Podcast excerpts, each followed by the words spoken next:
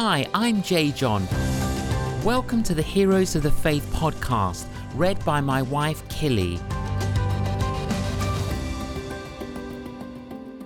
This series on Christian heroes has made me think about how the idea of heroism applies to you and me.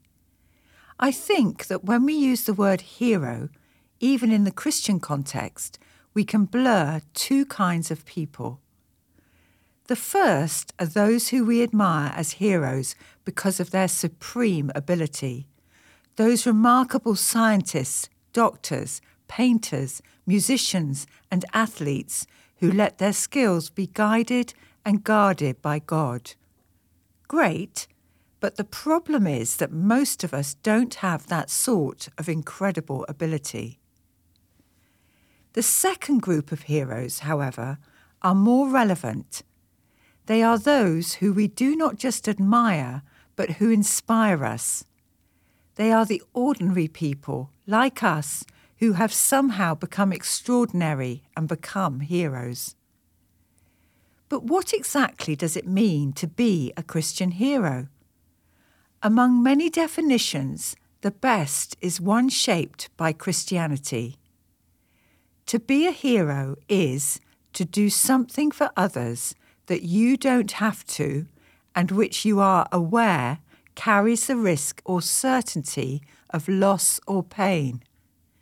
It's a heroism that runs all the way through the New Testament, where it is not just taught by Christ, love your enemies, turn the other cheek, but is modelled by him.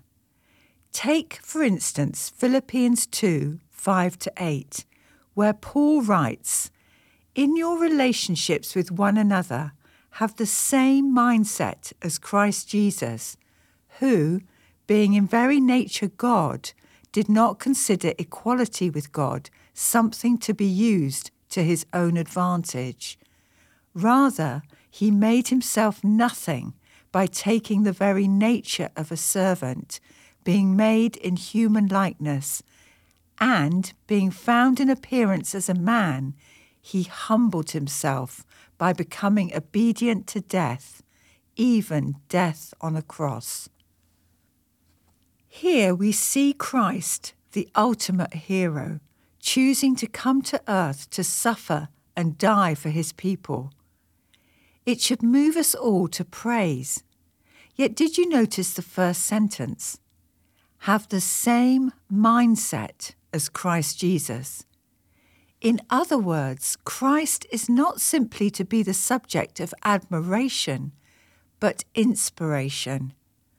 We who follow him are to be heroes like him. Now I can hear the protest I'm no hero. But no one is born a hero. They become one by repeatedly choosing to do what is heroic. So, how are we to be heroic? Let's consider that definition. To do something for others that you don't have to and which you are aware carries the risk or certainty of loss or pain. First, to be heroic is to do something for others. It involves caring. Christian heroism always has someone or something else as its focus. It is an expression of love, even possibly for those we don't find lovely. It is to aid someone, to stand up for what is right, or even to save something of value. Sometimes, too, heroism is not so much a matter of doing, but of not doing something. After all, it can be heroic to refuse to take an action that is wrong. Here, of course, Christ sets the ultimate example. Second, to be heroic is to do something you don't have to do. It involves choosing. Christian heroism is about getting involved. Although it's always a temptation to tiptoe away from a difficulty or problem, involvement or intervention is essential for heroism. In the parable of the Good Samaritan, Luke 10, verses 25 to 37, The Samaritan could easily have ridden on, but instead stopped to get involved. Christ chose to come to save us, for the Son of Man came to seek and save those who are lost. Luke 19:10. Third, to be heroic is to do something that carries the risk or certainty of loss or pain. It involves considering.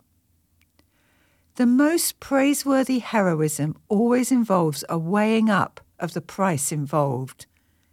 That price may be paid in different ways. It may be physical. Think of a church worker in some dangerous estate. It may be psychological, perhaps of a PA who decides to challenge the unethical behaviour of the boss. It may be financial.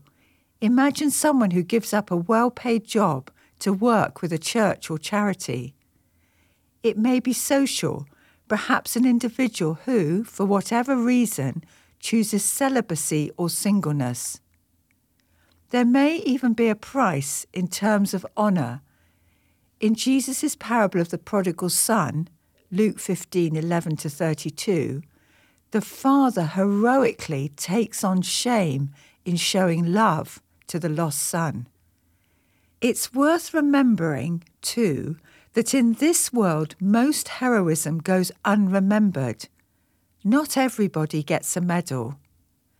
Every Christian should be prepared to be heroic, but it's a hard command. For all sorts of reasons, many people today are unheroic or, let's use a polite term, risk averse. So let me give you four encouragements to heroism. First, consider the fact that you're going to die sometime. Between now and then, why not pack in some venture worthy of the life God has given you?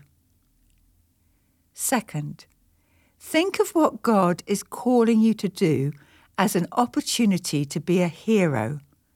Do you really want to turn it down?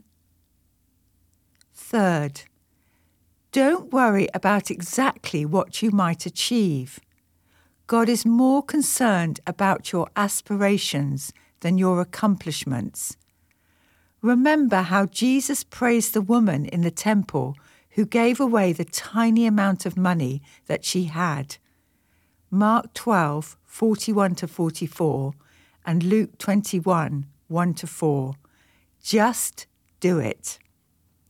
Fourth, remember that while this world may not note what you do, God does and will.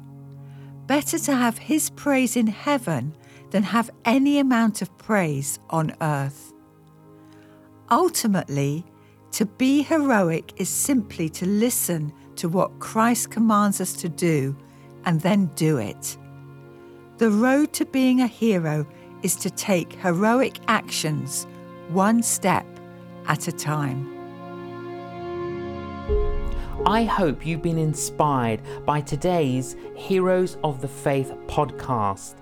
Please visit our website, canonjjohn.com, where you can sign up to receive future blogs direct to your inbox. Thank you for listening.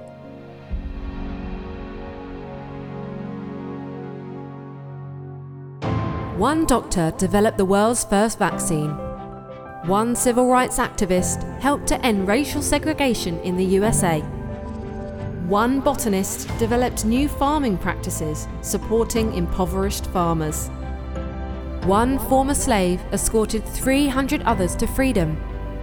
One watchmaker saved the lives of 800 Jews and refugees during World War II. One politician persisted to see slavery legally abolished in the UK. Faith, love, generosity, sacrifice, perseverance. Heroes of the Faith, the new coffee table book by J. John. Available now at canonjjohn.com.